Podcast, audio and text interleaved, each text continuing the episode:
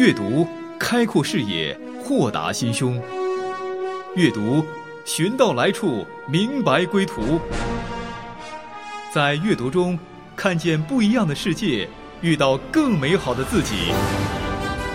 林可辉，阅读世界。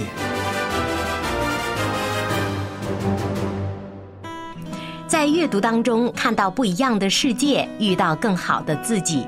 今天可会邀请到了一位嘉宾，清风老师。大家好，我是周清风，周瑜的周，两袖清风的清风。感觉到古典又优雅，似乎这个名字是从唐诗宋词里飘出来的。清风老师啊，我日常呢常常看到您在早会当中呢跟大家分享到一些中国的传统文学，或者是外国的一些文学呀、经典书籍呀，以及用这些经典的文学或者是作品呢跟神学对话。所以我常常会觉得，您不仅有传统中国文化的这个呃底蕴呐，更有深厚的神学底蕴。哦，那这个呃不敢当了。啊，刚才你说到这个清风有没有那个诗词在背后呢？是。今天我来这个阅读世界，我倒是想到两句诗啊，就是“清风不识字，何故乱翻书”。清朝的一句诗。呃，我就是呃在年少的时候就是爱乱翻书而已。哦，原来是这个意思。那个时候我读的书啊，很多我都是不懂的。老师啊，您太谦虚了，啊，清风不识字，何故乱翻书？这是清风老师给我的另一个感觉。他不仅儒雅，而且非常的谦卑。清风老师呢，是可会心底里呢非常敬仰的一位老师，因为我真心的从他的分享当中感受到呢，他热爱中国传统文化，并且呢对神学和中国传统文化呢都颇有了解。清风老师啊，我很好奇呀，呃，在您的床头柜上现在放什么书呢？提到床头书的话呢，我真的，呃，就唐慕华的那一本《拥抱每一天》，嗯啊，刚好跟我们的有一个节目的名字是一样的哦。那为什么我那个时候床头会放这本书呢？其实这本书是一位影响我很深的一个传道人送给我的。嗯，他那个时候呃得了那个癌病。哦，啊，他正在做这个化疗的时候，啊，就送了这本书给我，还在这本书的上面写了他对我的一些话，啊，今天其实他已经在添加了，是，所以呢，有一段时间啊，真的是夜阑人静啊，缅怀故人的时候呢，我就真的会翻开这本书。看一下的，嗯啊，不过呢，嗯，呃，现在呃，大概太累了，嗯，就没有什么机会去翻看它了。嗯嗯，放在床头柜的书呢，一般都是在心里有着独特价值的书，有着独特意义的书。也知道了，刚才这本书对于您来说呢是很不一样的，而且书的题目也很鼓舞人心呢。生活当中难免坎坷，难免会遇到一些疾病，难免会遇到一些困难。但是呢，您的这位老师，生病中的老师啊，送您的书是拥抱每一天，用拥抱的、接纳的、爱的态度去度过每一天。事实上是怀着感恩的心去度过每一天的，对吧？嗯，对。呃，不过呢，啊，在现实的世界里面，这个不容易啊。是的。我们走每一天。我们爱每一天，让我接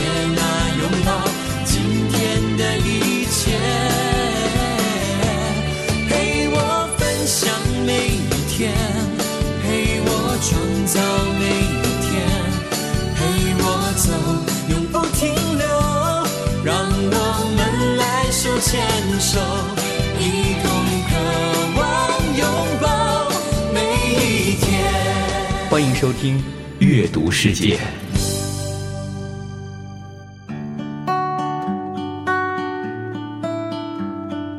清风老师啊，想知道您一路阅读而来呢，有没有遇到什么书让你非常的欢喜快乐？又有什么书让你感动哀伤的呢？呃，谈到这个，我觉得欢喜或是有趣的书啊，我真的。带了进来呀、今天，现在清风老师手上拿着一本翠绿的小本儿的，对对，是一本英语的圣经，嗯，但是你可以啊、摸一摸它，你觉得有什么特别？摸一摸它，哎，这个纸张非常的滑溜，这个感觉和我平时看的那个圣经的纸张不太一样。对，这个其实是塑料，哦，整本圣经都是塑料。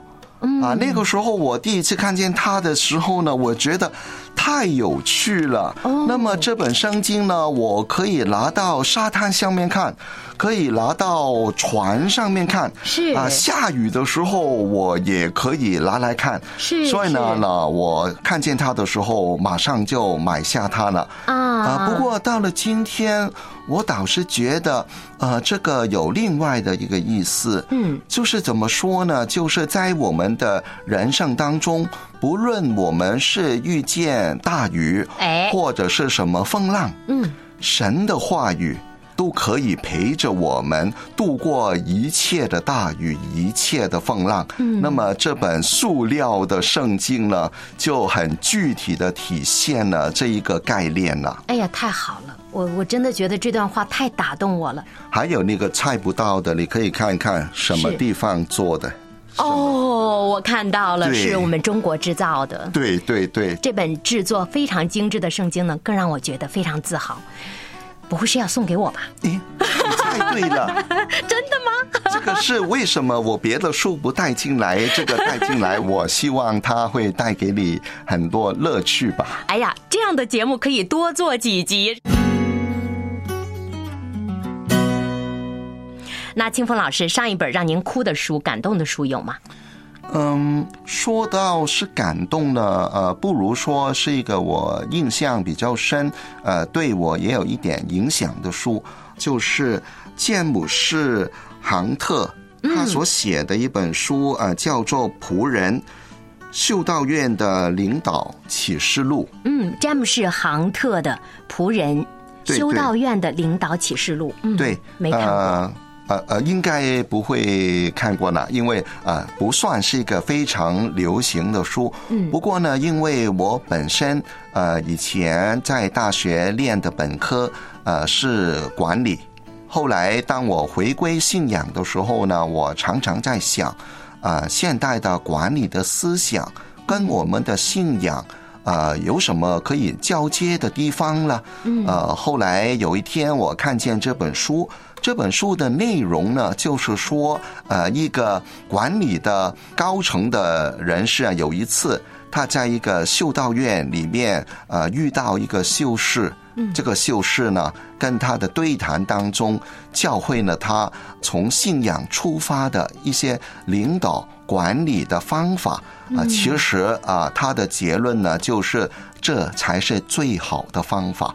所以呢，我作为一个有管理的背景的人啊的一个信徒呢，这本书啊是挺感动我的。那个时候看见的时候，嗯，原来最好的领导办法是来源于上帝所给予我们的智慧，所以就打动你了，是吗？对，这个也是另外一个例子，告诉我我们的信仰呢，并不是单单在教会之内，其实在这个俗世里面呢，啊，我们的信仰也可以在各种不同的范畴里面带领我们的路的。牵我手，陪我走这人生的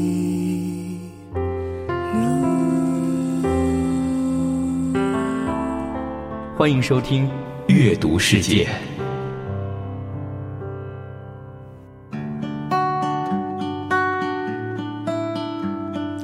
清风老师啊，您最喜欢的题材是什么呢？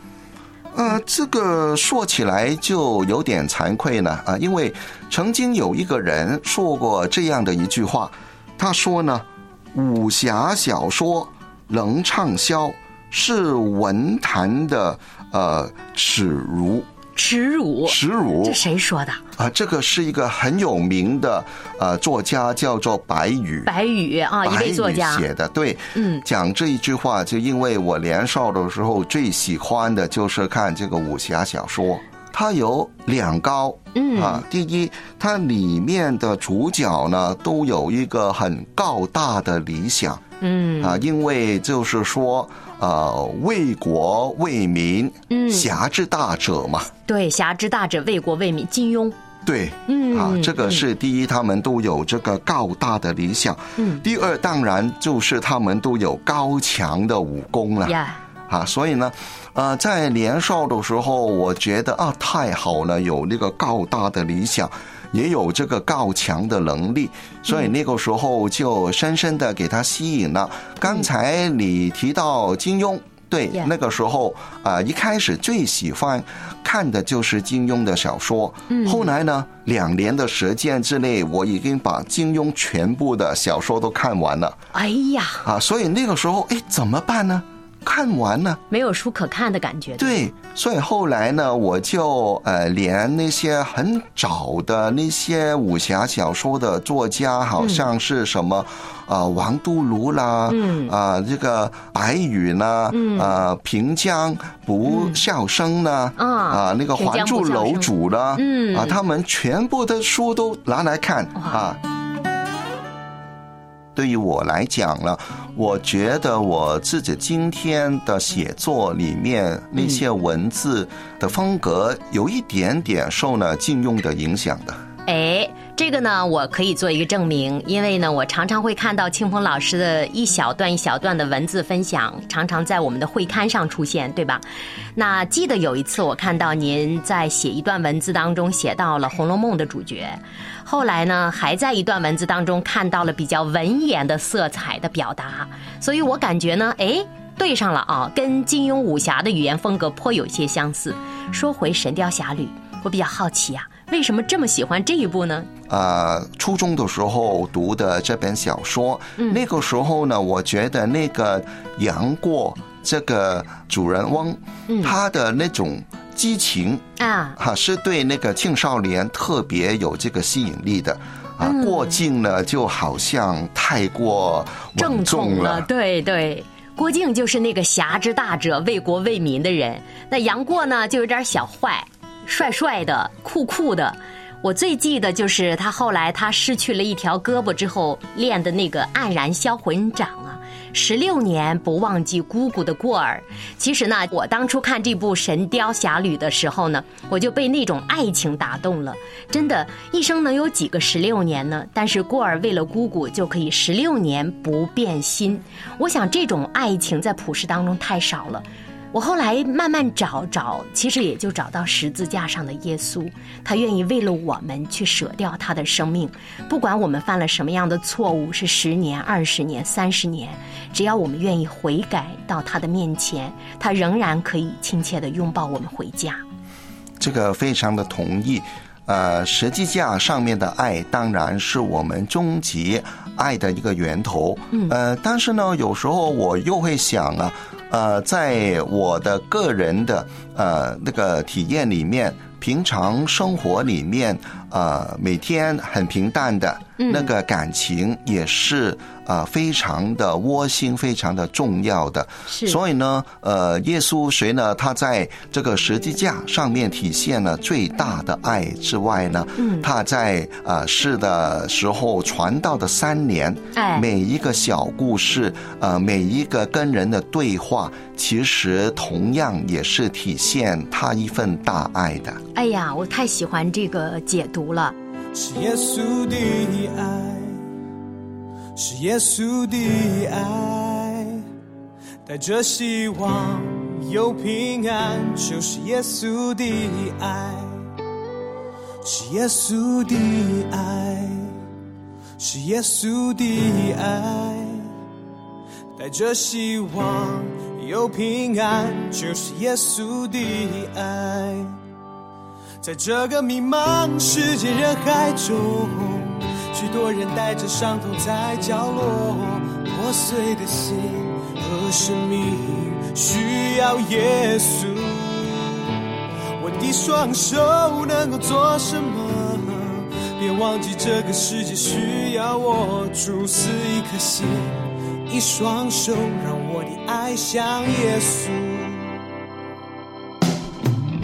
我们读福音书的时候会看到耶稣特别贴地，他跟门徒们一起吃饭，啊，跟门徒们一起行走，一起讲话、聊天、谈道，啊，跟门徒们一起去探访一些贫苦的人等等，非常接地气的。所以，爱有好多种形式。在细水长流的日常生活当中，不离不弃的爱陪伴，那是一种爱；在十字架上为我们牺牲了自己的生命，那是一种大爱。等等，不管怎么样，只要有这份爱在，我们都有勇气的说：“我敢于去拥抱每一天。”嗯，对。都是耶稣的爱，都是耶稣的爱。欢迎收听《阅读世界》。There is peace in the love of Jesus.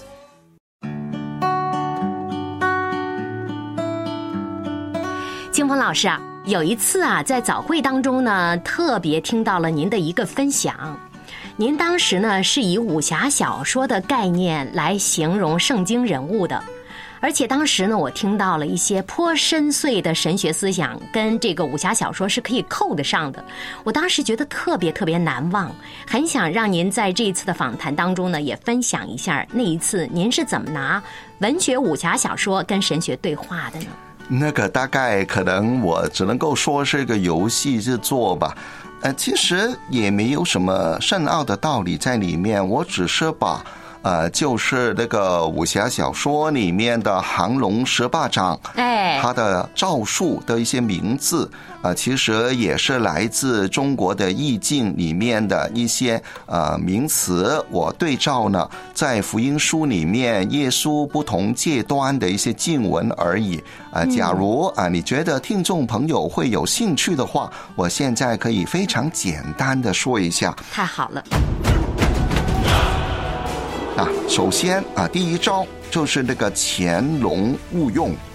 啊，潜龙勿用呢，就是啊，在这个龙啊，它可能本身还是幼小，还是比较弱的时候呢，它要保存自己的实力，就不会跟人家硬碰的。嗯，所以呢，就是在福音书里面，马太福音啊第二章里面提到这个希律王啊要。啊，追杀这个耶稣一家的时候呢，嗯、啊，耶稣的父母就带着他啊逃难一样，啊，所以那个是潜龙勿用。嗯。啊，那么然后呢，呃，到呢在路加福音啊，耶稣呃到了这个圣殿。啊，这个是少年的耶稣啊，哦、就是跟那些文士啊在啊对谈啊，在跟他们聊的时候，嗯、啊，他的父母就不见了他嘛，要回来找他。父母亲去找耶稣那一段，那一段，啊、那一段呢，就是其实是记载了耶稣在圣经里面第一句话。嗯，为什么找我呢？对于父母来找他，他说：“哎，你为什么要找我？”对，重点是后面那一段，就是。岂不知我应当以我父的事为念吗？少年耶稣就已经清晰知道自己的照命，生命的重点是什么？对，所以呢，他在圣经里面的第一句话，就是已经清楚的表达了，他很知道自己在这个世上的使命是如何。所以呢，他那个少年的时候就是现龙在田了。哎，大家虽然对这个这个龙啊这个阶段的时候是。呃，寄予这个厚望的，但是呢，他仍然是需要继续的努力的，而且呢，在这个阶段，他是安于片下的位置。嗯，所以呢，当他的父母来找他的时候，把他抓回家的时候，嗯、他也就乖乖的跟他们回去了。哎，这个真的确实哦。呃，虽然福音书描写少年耶稣并不太多，但是这个片段呢，确实是在福音书当中给人留下深刻印象的。当父母来找他的时候，耶稣就乖乖的走了。其实他很顺服。耶稣有完全的神的一面，也有完全的人的一面。现在呢，在世上，当儿子的时候，他也履行作为儿子应该履行的这个伦理的义务，顺服父母啊，孝顺父母啊，对吧？嗯，对，这个不容易的，因为我们一般人在那个青少年的时候，叛逆啊我们都会叛逆啊，都觉得自己已经很厉害了，所以就不用听那个父母的话了。我最叛逆的时候，就是上面上历史课，下面读《射雕英雄传》《神雕侠侣》哦其实这个不容易的。对老实说，我也尝试过做类似的事，嗯不过呢，呃，很难专心看这个小说啊。没错，两个都抓不住了，对吧？那么第三个阶段呢，第三招就是飞龙在天了。嗯，呃，耶稣在福音书里面那一段可以说是飞龙在天了。我觉得就是当他进入这个耶路撒冷的时候，嗯，啊，就是他骑着那个驴驹进入耶路撒冷的时候，耶稣牵着小驴驹走进耶路撒冷圣城，对，那个时候因为开始的时候城里面的人都对着他欢呼嘛。啊，对，啊，对着他欢呼，呃，何塞纳摩纳哈，何塞纳还有都很支持他。嗯。所以呢，那个时候他好像就是啊，一个龙飞在天上面。人生的高光时刻，那个。对对对，但是呢，就正好接着这一段之后呢，嗯，就是耶稣要上十字架了。是是，还有就是我们都很熟悉的，呃，在十字架上面的耶稣的七句话。嗯，十架七言，对，其中有一句我们是觉得特别困难的，就是好像耶稣有点后悔的意思。哦，是我的神，我的神，为什么离弃我吗？对，嗯啊，好像当然我们在神学方面有很多解读呢，因为耶稣为我们担当了世人所有的罪，嗯所以呢，这个罪把他跟这个天赋隔开了，嗯嗯啊，所以他有这样的一句出来。不过呢，看起来听起来他好像有点后悔的意思呢，就正好是配上那个亢龙有悔了。亢龙有悔。那我们也知道啊，虽然听上去耶稣似乎在哀叹啊，父啊，为什么远离我不管我了呢？那事实上，我们读完福音书知道他没有后悔，他一点都没有后悔过。但是在这个片段当中，恰恰对应了降龙十八掌的亢龙有悔。对，还有那个，我觉得就是，呃，有时候我们会想，耶稣要拯救世人，为什么他不是一直就很荣耀、很光荣、很厉害嗯的方法去进行这个救赎呢？为什么要上这个十字架呢？我觉得这种精神跟这个易经啊里面这个亢龙有悔。也是有一点相通的意思，就是哦从我们中国人呃传统的呃思想里面呢，也觉得你就是一条龙，嗯你也不是说你一直飞一直飞就飞到最高点嗯啊，维持一个最好的一个进程。最好的就是还会包括有一个呃亢龙有悔这一段，我觉得跟这个十字架的精神是呃串联起来呢，也是挺有意思的。嗯，既然耶稣他有人的一面，他也有人的痛苦。我记得在神学讨论当中，常常就会有人提出哈，说耶稣上十字架，说大家认为他被钉死哈、流干了鲜血，其实他不痛的，因为他有神的一面。但事实上，他此刻在十字架上是非常痛苦的。他体验到了跟父神的隔离，也体验到了肉体的疼痛至极。所以说，这种在十字架上为我们舍己牺牲，才是莫大的宝贵的爱的彰显。嗯，世界的爱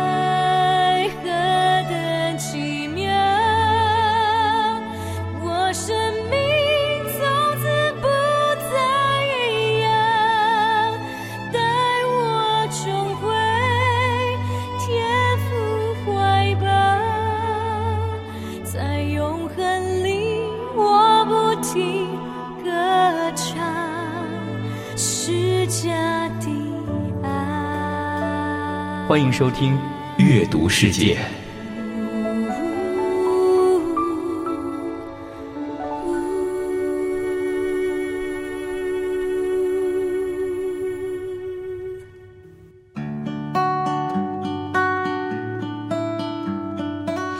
清风老师非常感谢您跟可为谈的这个中国文学，尤其是小说，武侠小说跟神学的对话很有意思的一个点。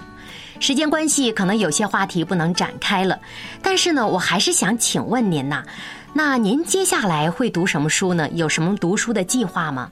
哇，现在我我存在家里，存在那个电脑里面，呃，应该读还没有读的书，呃，可以说是超过一千本的。哇，不过呢，你要我计划如何去读他们的话呢，我真的没有办法去计划。呃，我倒是想，我希望我未来啊阅读的时候，呃，可以从这个作者的世界。嗯跟我这个读者的世界嗯中间可以有一个平衡对等的关系。嗯啊，为什么这样说呢？因为我觉得我自己在年少的时候，我进入作者的世界，我有时候是过分的谦卑哦，啊，我觉得哎，他们说什么都是对的，什么哈？啊，缺乏了一种批判的精神在里面。但是呢，在成年之后，很多时候现在阅读都是因为要找一些资料嘛，嗯，啊，有我的目的来翻开这些书的，是。那就是过分的以我这个读者的世界为中心了。我倒是希望，假如你问我未来阅读的计划，我是希望那个计划是一种好的态度。嗯就是啊，在这个作者跟读者中间有一个呃平衡对等的一种关系。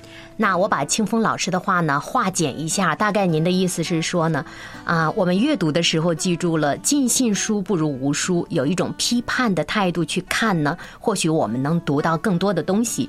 另外呢，您也提到了说，在阅读的态度上，希望自己呢不是说特别功利化的啊，为了什么目的而读书，而是能够更广泛的去涉猎书籍，是这样吗？对，大概是这个意思。啊，看来我猜对了，真的很好啊。哎呀，这个时间过得真是太快了。那清风老师啊，我也想跟您分享一下接下来我的读书计划。就是接下来呢，可会想要拿出两年的时间，啊、到一所神学院继续去读两年书。我希望自己呢，能够更好的装备一下自我，将来能够为主做得更好。将来也希望能够有机会更多的、更多的为听众朋友们带来高质量的节目，甚至也希望呢，在将来能有机会跟清风老师继续探讨书籍、探讨中国传统文化、探讨神学等等。只要是神的引领的话，都是最好的计划。好的，好的，谢谢。那么，可能听众朋友听到这里呢，就会问到《阅读世界》这个节目未来有什么样的安排呢？那八月底之后呢，我们就会精选往期的一些优秀的读书节目跟大家分享了。那还有呢，听众朋友说，啊、那我在写信给可辉，可辉还收得到吗？那其实可辉也是可以收得到的，因为现在是一个网络时代啊。当然，可辉也希望的是听众朋友继续在我们的良友电台的平台上留，言也把我们阅读世界以及良友电台的节目呢，都发给需要福音的听众朋友们。可会很想说，不管我身在何处，我都是我们听众家人们的同路人，不仅是阅读的同路人，也是跟随主同行的兄弟姊妹，我们是一直前行的。此生是一段客旅的人生，如果在这段客旅的道路上，我们能够遇到彼此相爱的同路人，这是幸福的事儿。所以呢，可慧虽然去读书了，但是我仍然是听众家人的同路人啊！我也相信清风老师也是我们听众家人们的同路人。好了，今天节目真的就到这里了，很不想跟大家说再见，但是还是要跟大家说再见了。我是阅读世界的主持人可辉，我是周清风，谢谢听众朋友们，我们今天到这里了，再见。再见。谢谢